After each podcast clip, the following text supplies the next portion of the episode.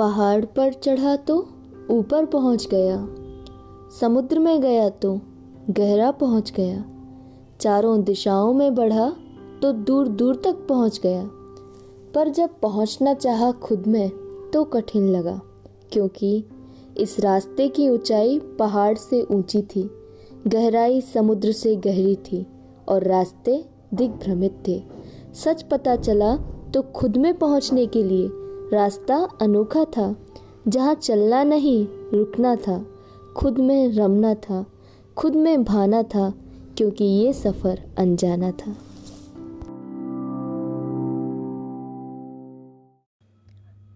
दो अक्षर का लक, ढाई अक्षर का भाग्य, तीन अक्षर का नसीब, साढ़े तीन अक्षर की किस्मत, ये सब चार अक्षर की मेहनत से हमेशा छोटे होते हैं।